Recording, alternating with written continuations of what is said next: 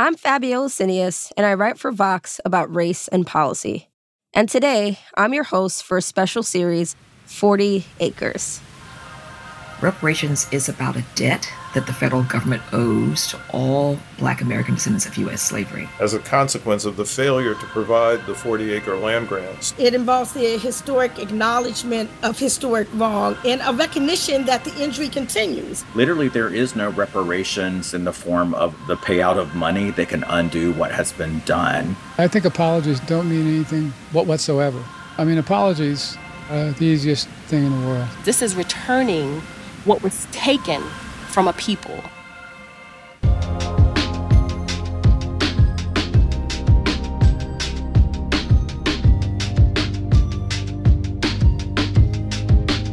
Last week, we talked about the renewed case for reparations. Today, we'll explore the cost of reparations. If the federal government were to devise a plan for payments, what could it look like? I spoke with Duke University economist William Sandy Darity and folklorist Kirsten Mullen about the reparations framework they outline in their book, From Here to Equality Reparations for Black Americans in the 21st Century. As they write in the book, racism and discrimination have perpetually crippled Black economic opportunities. And they theorize that reparations, a program of acknowledgement, redress, and closure, could reverse inequalities between black people and white people by closing the racial wealth gap. Their framework is comprehensive and it unearths long standing tensions. Darity and Mullen are two of the leading thinkers on reparations. They're also a husband and wife duo. I caught up with them while they were at home in North Carolina. At times, you might even hear some household sounds or the occasional leaf blower in the background. It's a reminder that for them, this is more than policy, it's personal. And so that's where I started with their own family histories, their connection to slavery in the United States, and how that influences their work.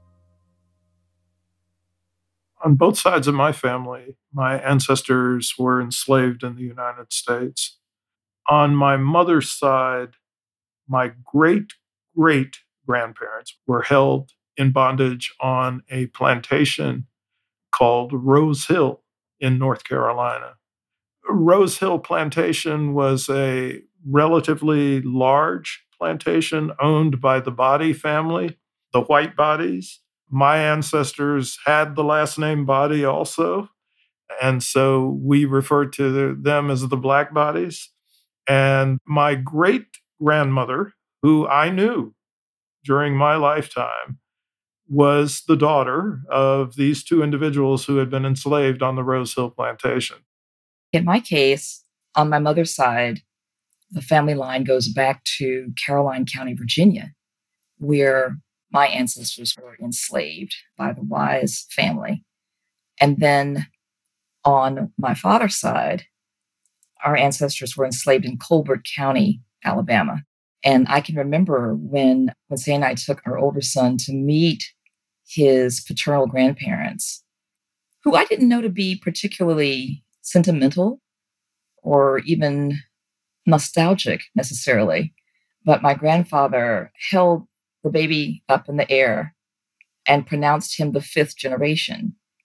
And I didn't immediately know what he was talking about but it was on his mind mm. that he was the fifth generation born free. I think on both sides of our family, Sandy's and mine, in terms of how we came to know what we know. Both of our children were given the assignment to interview their oldest living relatives and learn as much as they could about their family's genealogy and how they came to be where they were.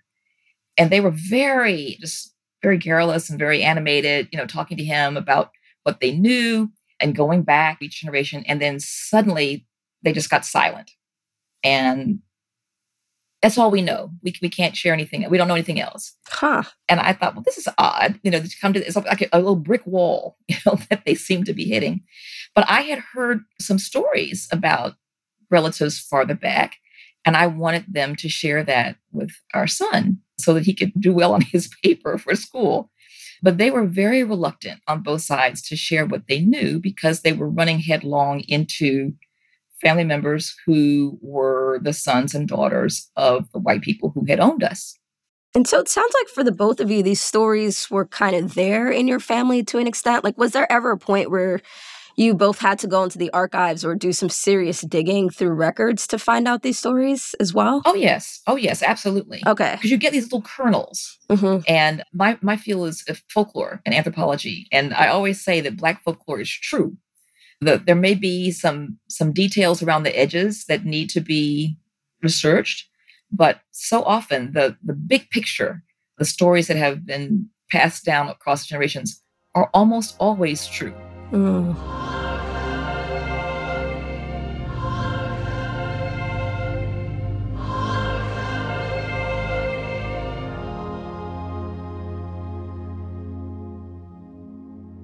It feels like reparations advocates are constantly having to make the case for reparations and needing to prove that Black America is owed. But then you flipped it and you're like, why should Black people have to continue to wait for the debt owed to them to be paid?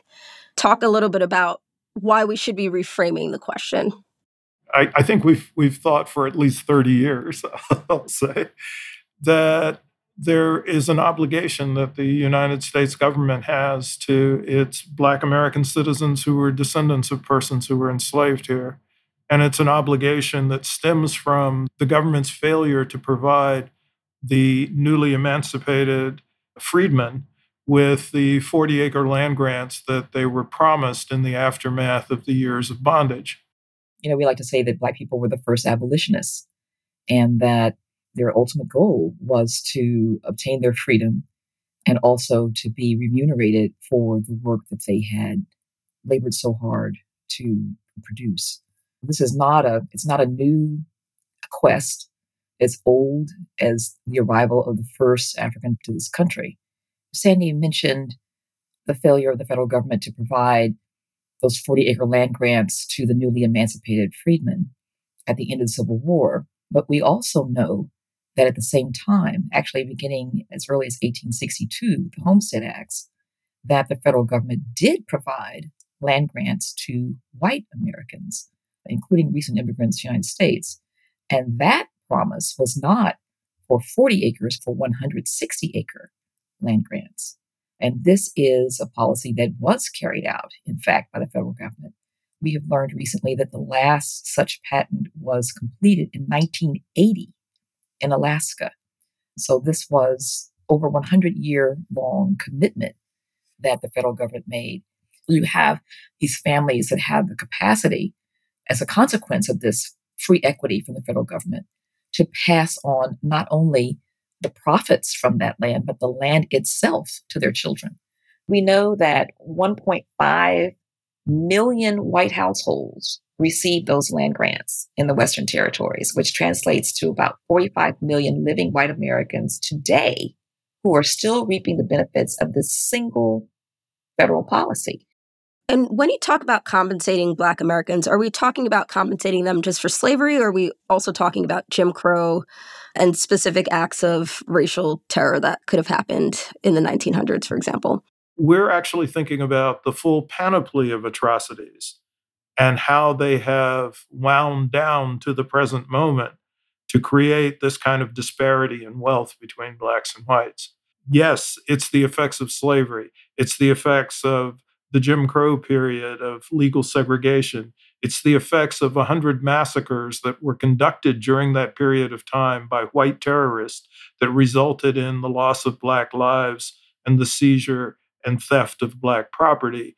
It's a consequence of the 20th century emphasis on home ownership that was applied discriminatorily under both the New Deal legislation and the GI Bill, resulting in a significant advantage in home ownership for white Americans in comparison with Black Americans.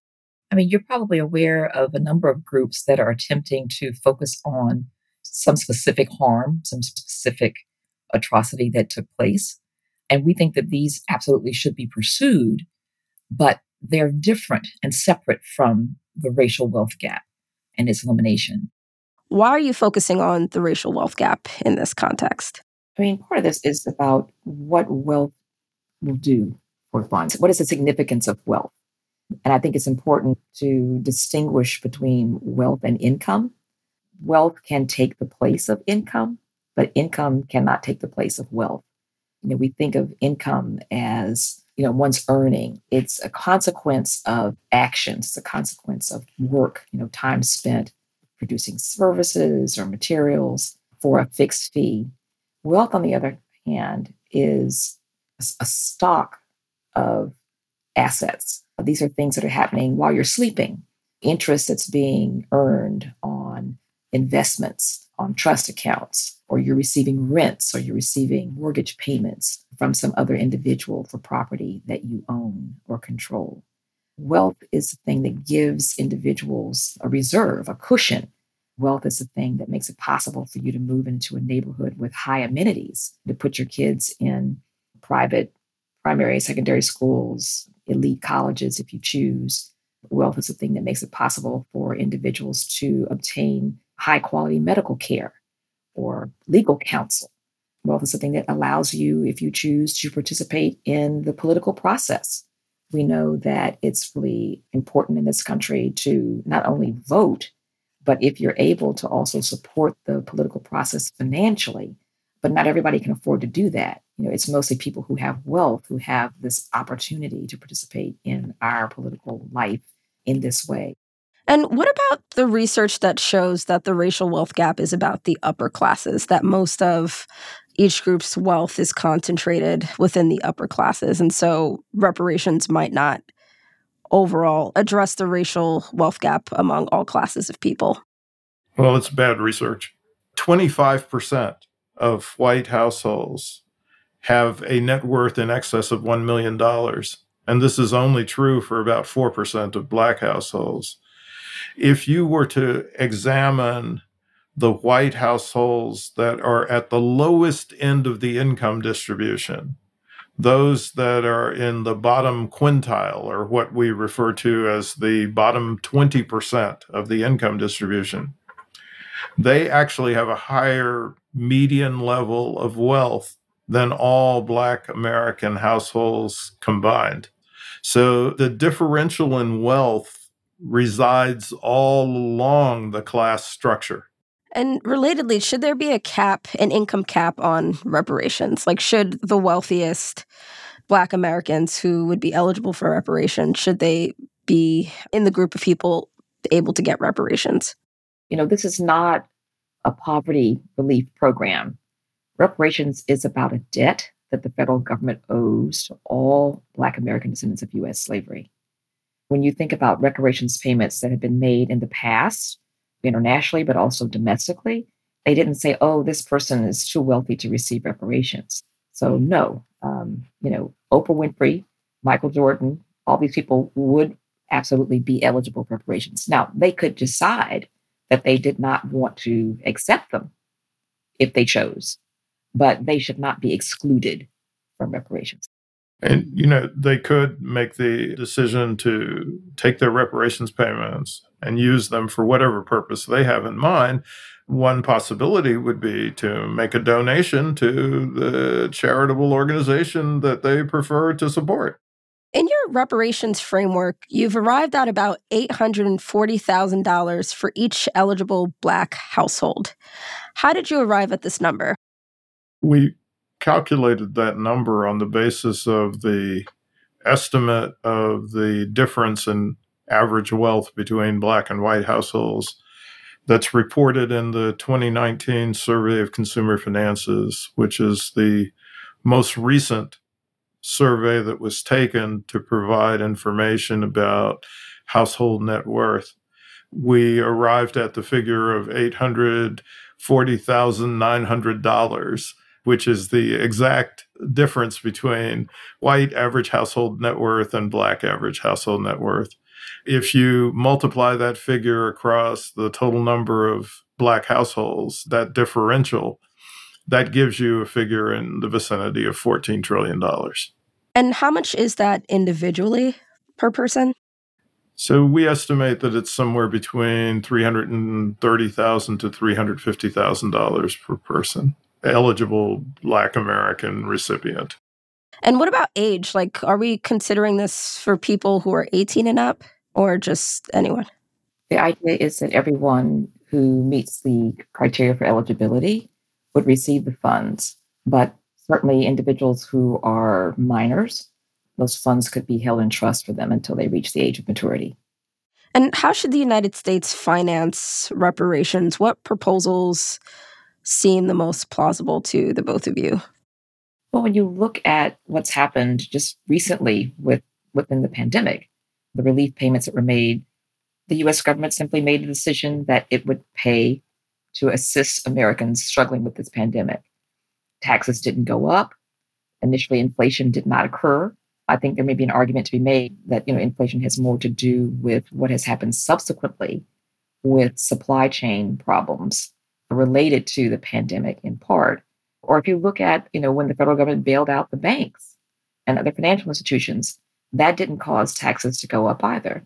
I mean, there's several options for paying the debt. You could direct the Federal Reserve to pay, you could direct the Treasury to pay. But because ours is a sovereign government, you don't necessarily have to tax to pay a debt. And the debt Kirsten is talking about is the debt that is owed to Black American descendants of U.S. slavery as a consequence of the failure to provide the 40 acre land grants to the newly emancipated in the aftermath of the Civil War. What will happen when you have a new expenditure that is not supported directly by additional taxation is you increase the deficit, but you do not necessarily increase the national debt. In our book, From Here to Equality, in the final chapter, we actually talk about inflation as being the fundamental barrier to any new federal expenditures. And we talk about ways in which the reparations plan could be structured to minimize the inflation risk. We suggest that the payments could be spread out over multiple years. We say in the book that we wouldn't want it to be any longer than a decade but that would reduce the amount of expenditure that's associated with the reparations plan in any given year. We also say that you could provide the payments in the form of less liquid assets. So rather than making the payments exclusively take the form of some type of direct cash transfer, they could be provided in the form of trust account or some type of endowment or an annuity in such a way that people would be constrained about spending the funds immediately. But I think that the argument that a reparations plan would be inflationary is really an argument that presumes certain ways in which the plan would be executed and also that the individual recipients would not do any significant amount of savings out of the funds. So I want to move on to this vision that I mentioned earlier about the reparations program that you all outlined. And you have this powerful acronym, ARC, which stands for Acknowledgement, Redress, and Closure. What do these words mean individually, and how do they each work together? So, acknowledgement is a recognition and an admission on the part of the culpable party that they have committed a grievous injustice and that culpable party. In the context that we're talking about, we mean the United States government. That culpable party indicates that they're going to engage in an act of restitution for the atrocity or atrocities that they have committed. What would a formal apology from the United States government look like? Is that Biden just getting on a mic somewhere and saying we're sorry for slavery, or just like what would even an apology from the United States government look like? Each of the branches of Congress, I think in 2007 and 2008, made apologies for slavery. But the Senate side of the apology precluded any kind of commitment to an act of redress. The apology that we have in mind is one that would come from the United States Congress, and it would come with a specific outline of the atrocities that the United States government is responsible for as well as a commitment to do something about that in the form of compensation. And were there just like like a, a clause that said that? Oh yes. Yeah. Like although we're apologizing, we're not providing redress. Yeah. Absolutely. That's correct. Yeah, there's an explicit clause in the Senate's apology to that effect. Yeah. yeah. So then what would redress look like under your plan? So it could be one of two things. It could, and they're not necessarily mutually exclusive. It could be restitution or it could be atonement. The complication with restitution, however, is that you're talking about restoring the survivors to the condition that they were in before the injustices took place. And this is not really possible to attain. Not only that, but many, many, many of the people who have been harmed have gone on. They are deceased, long deceased.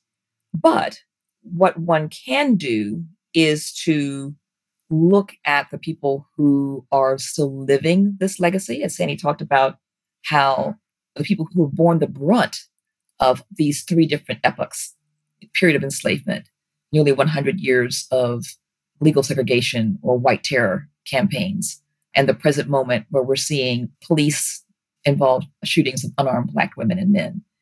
Huge numbers, disproportionate numbers of mass incarceration, discrimination in education, discrimination in employment, in housing, in labor. I mean, basically, you're talking about the material means for full citizenship rights, giving Black American citizens of US slavery the wherewithal, finally, to step into their roles as full fledged American citizens. This has never happened. And did you both also consider the idea of like going to each family that's been harmed and asking them what they want on an individual level? Like, what would be the issue with going to each individual family and saying, what is it that you want? What do you feel would be sufficient to address the harms that America has committed against your ancestors and, and you present day? I think you would get 40 million different answers, Right, wouldn't yeah. you? I mean, that would be an endless task. We'd be the next millennium collecting all those stories. Yeah. But I, I think that there are ways in which you could assess what the majority perspective is about what's desired. And I pretty much convinced that among those Black Americans who endorse reparations, they primarily would like direct payments to be made to them so that they would have full discretion over the use of the resources. Now, that clearly is not a universal position, but I think that that is the predominant consensus around what reparations ought to look like. You know, and our rationale for that comes from our studying reparations efforts around the world that were successful. When you look at the victims of the Holocaust, a large percentage of those reparations funds went to individuals and the estates of the individuals who had been harmed by the Holocaust. And so, finally, with closure, what does closure mean in this reparations program? So, closure means a settling of accounts that the culpable party, in this case, the United States government, and the community that merits redress, in this case, Black American descendants of U.S. slavery, reach a mutual agreement that the bill has been met, that the debt has been paid. And this means, in turn, that the, the community meriting redress does not make any further claims on the United States government for compensation unless, and this is a critical unless, unless there is a renewal of the atrocities or a new type of atrocity that takes place.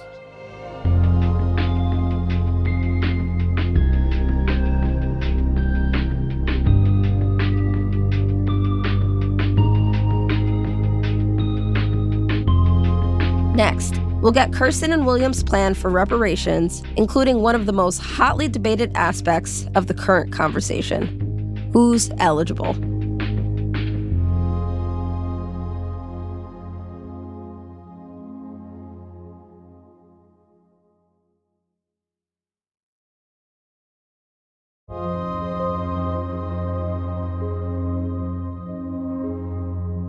Talk about eligibility for reparations, which I feel like is, you know, the, the segment or the section where people have a lot to say in terms of who should qualify. But the both of you have identified something that's very clear who you believe should be eligible for reparations. So, can you walk me through what those eligibility requirements are and how you arrived at those criteria?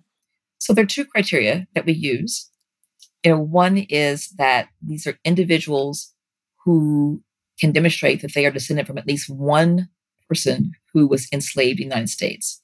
But the second criteria, and both would need to be in place, is that these are individuals who have self identified as Black, African American, Negro, or Afro American for at least 12 years prior to the enactment of a reparations program or the passage of legislation to put such a program in place.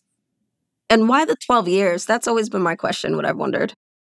So we initially were thinking about 10 years, but it's actually the length of two senatorial terms. Mm. And why do you believe the person has to self identify as Black? Our concern is that you have some significant number of people who are living as white Americans who could probably demonstrate that they have an ancestor who was enslaved in the United States.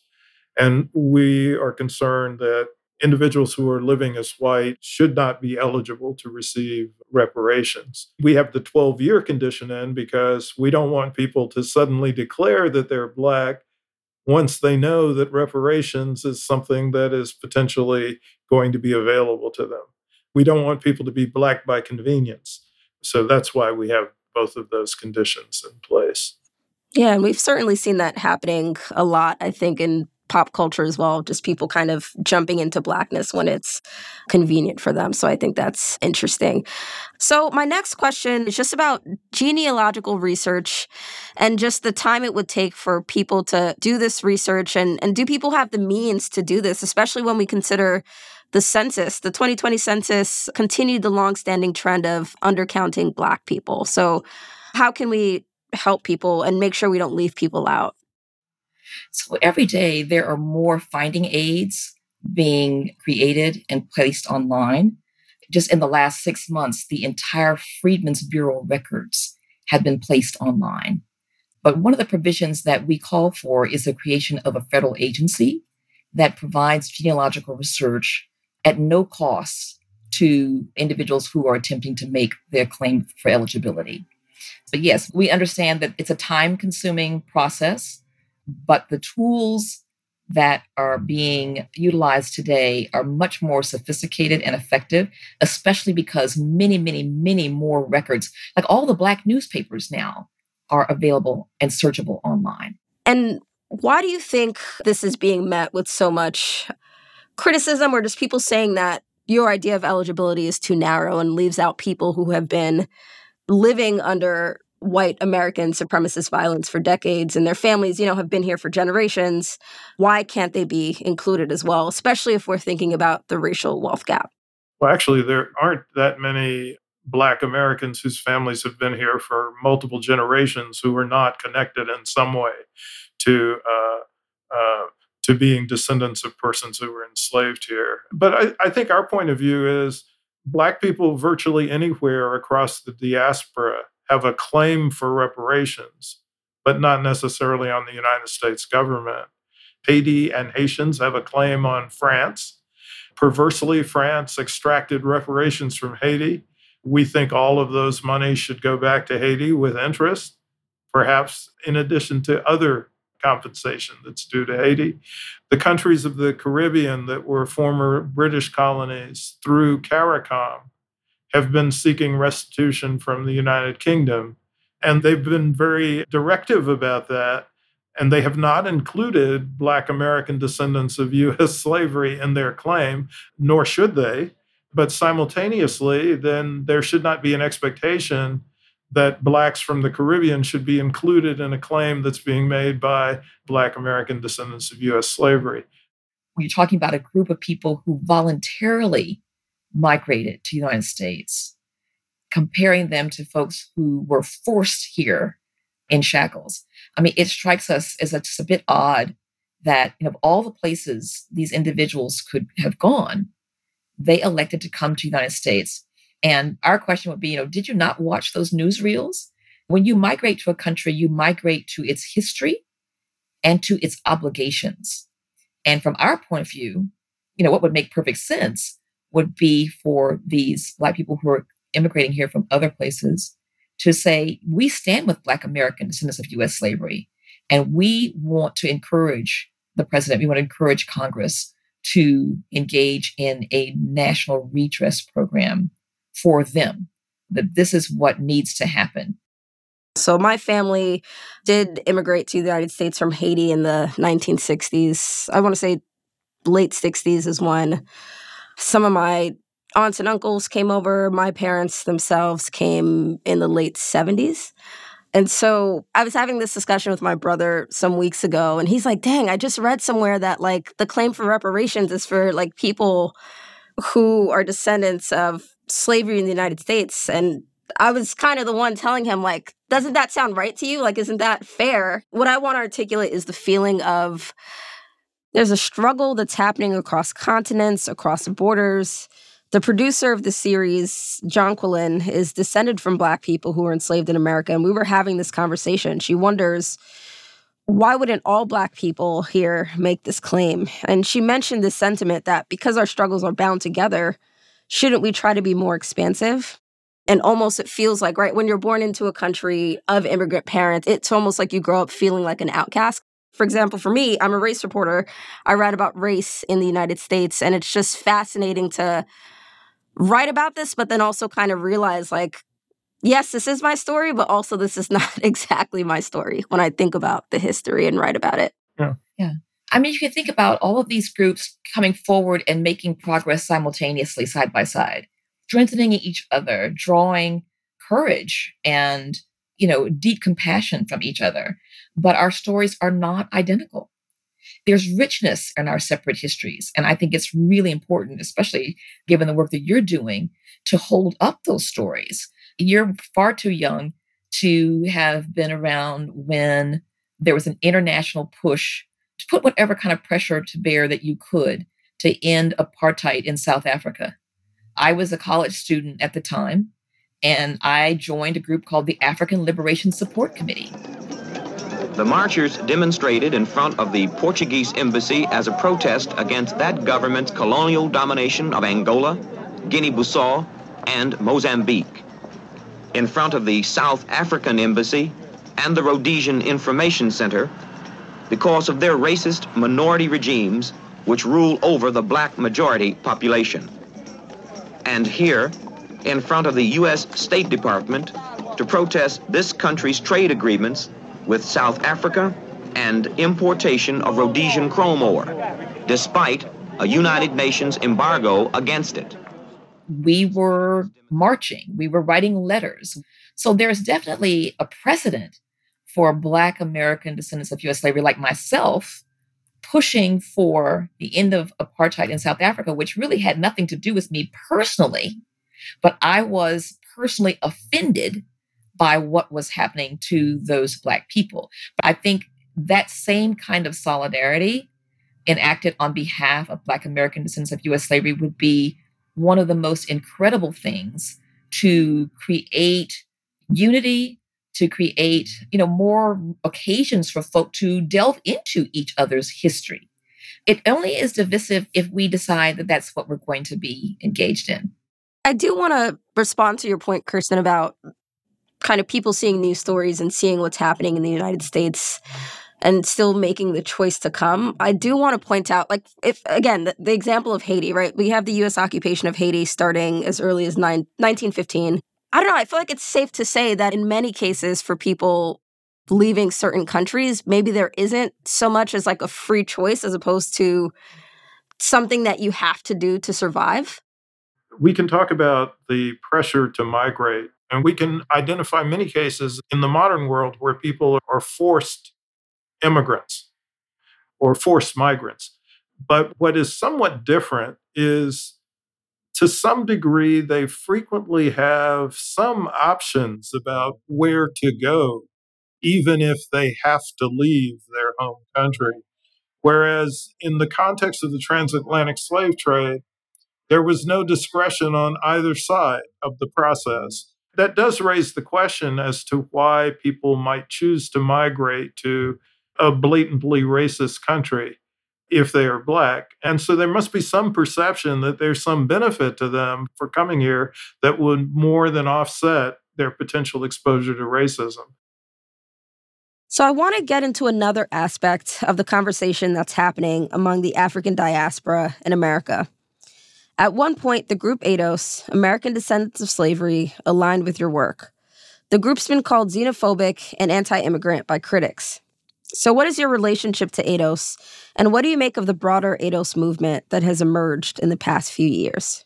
Well, I think that there's uh, at least a couple of things that we think resonate well that emerged from the ADOS movement, at least initially. The first is the view that out of multiple diasporic communities, Black Americans whose ancestors were enslaved in the United States are their own unique cultural and national community.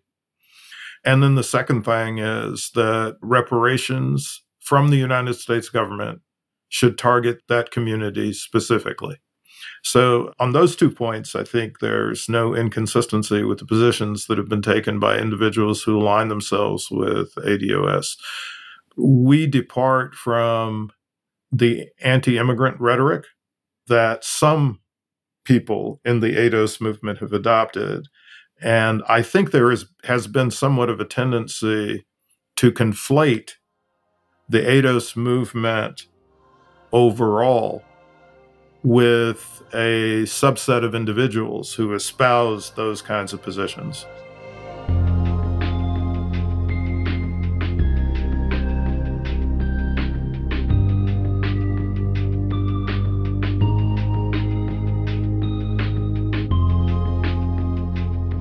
Coming up, there are reparations projects happening all over the country.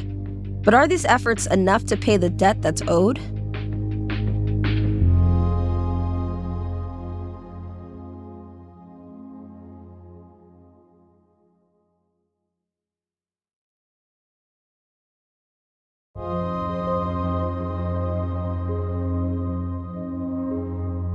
Been vocal in your criticism of the smaller reparations projects happening around the country.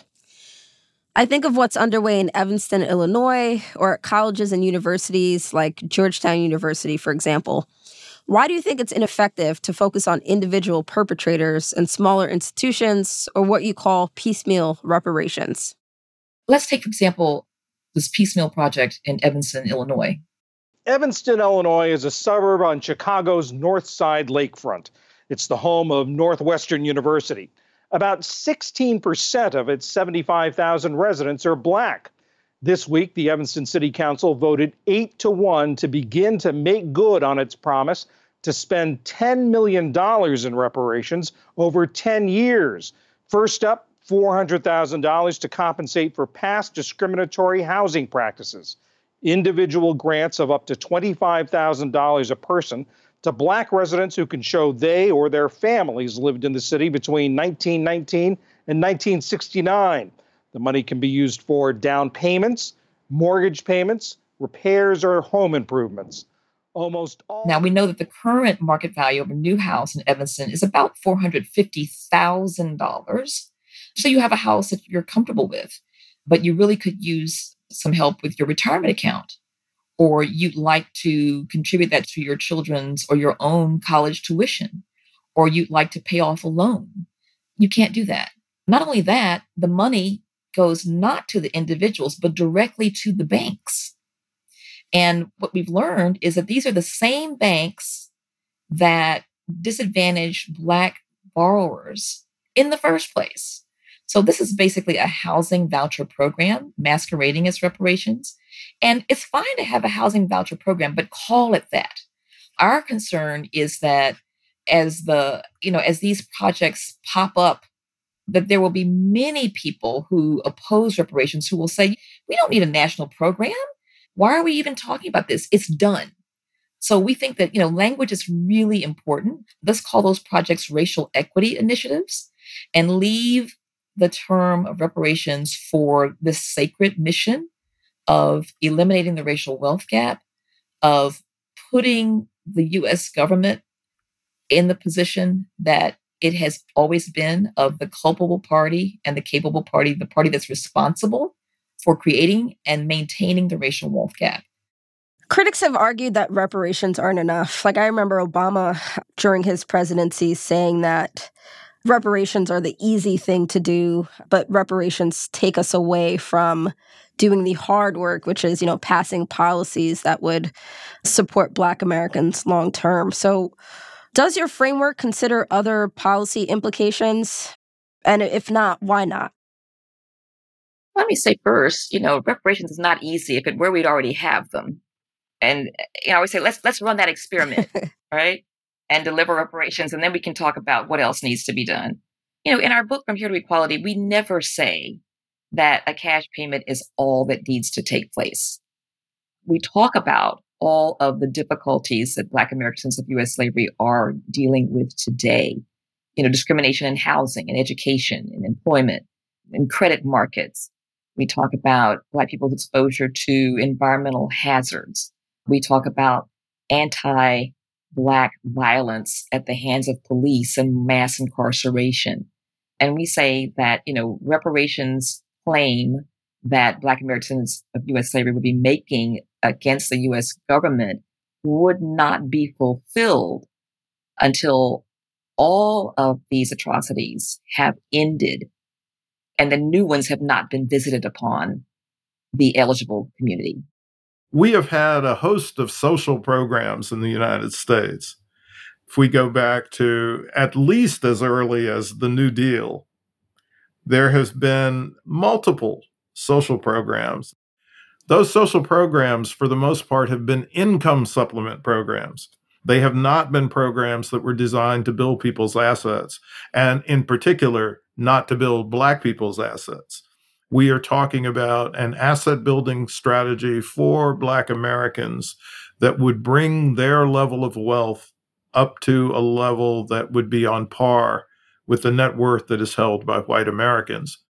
So, as the two of you have outlined for us today, you have a very comprehensive vision of what a reparations program could look like and why we need reparations. So, I'm curious, what are you still trying to figure out about reparations? Are there any big questions that the both of you are still grappling with as the experts? I think the biggest question for me at this point is how do we sustain the momentum in growth and support for reparations, particularly from white Americans? Circa the year 2000, only about 4% of white Americans endorsed reparations as payments to Black Americans whose ancestors were enslaved in the United States. And today, that figure is closer to 30%.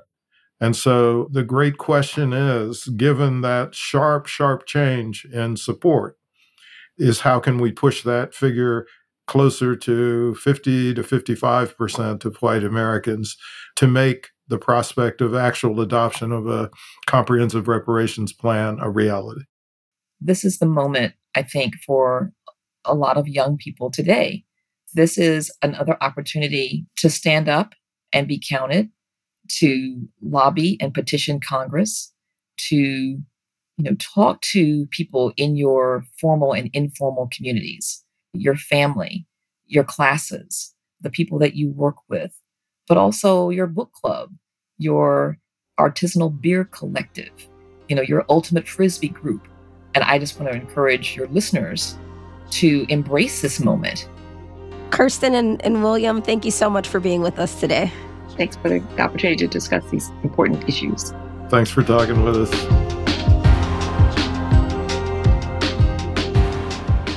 Next time in our mini series, 40 Acres. Are reparations really the answer to inequality in America? Race has often functioned like a shorthand for class. Marxist scholar Adolf Reed Jr. about why reparations may not be the answer we're looking for and what we get wrong when we talk about race in America. 40 Acres is made possible with support from the Canopy Collective and the Robert Wood Johnson Foundation. Our producer is Jonquilyn Hill. The Vox Conversations team includes Erikk Geannikis and Amy Drozdowska. Patrick Boyd mixed and mastered this episode, and A.M. Hall is our deputy editorial director.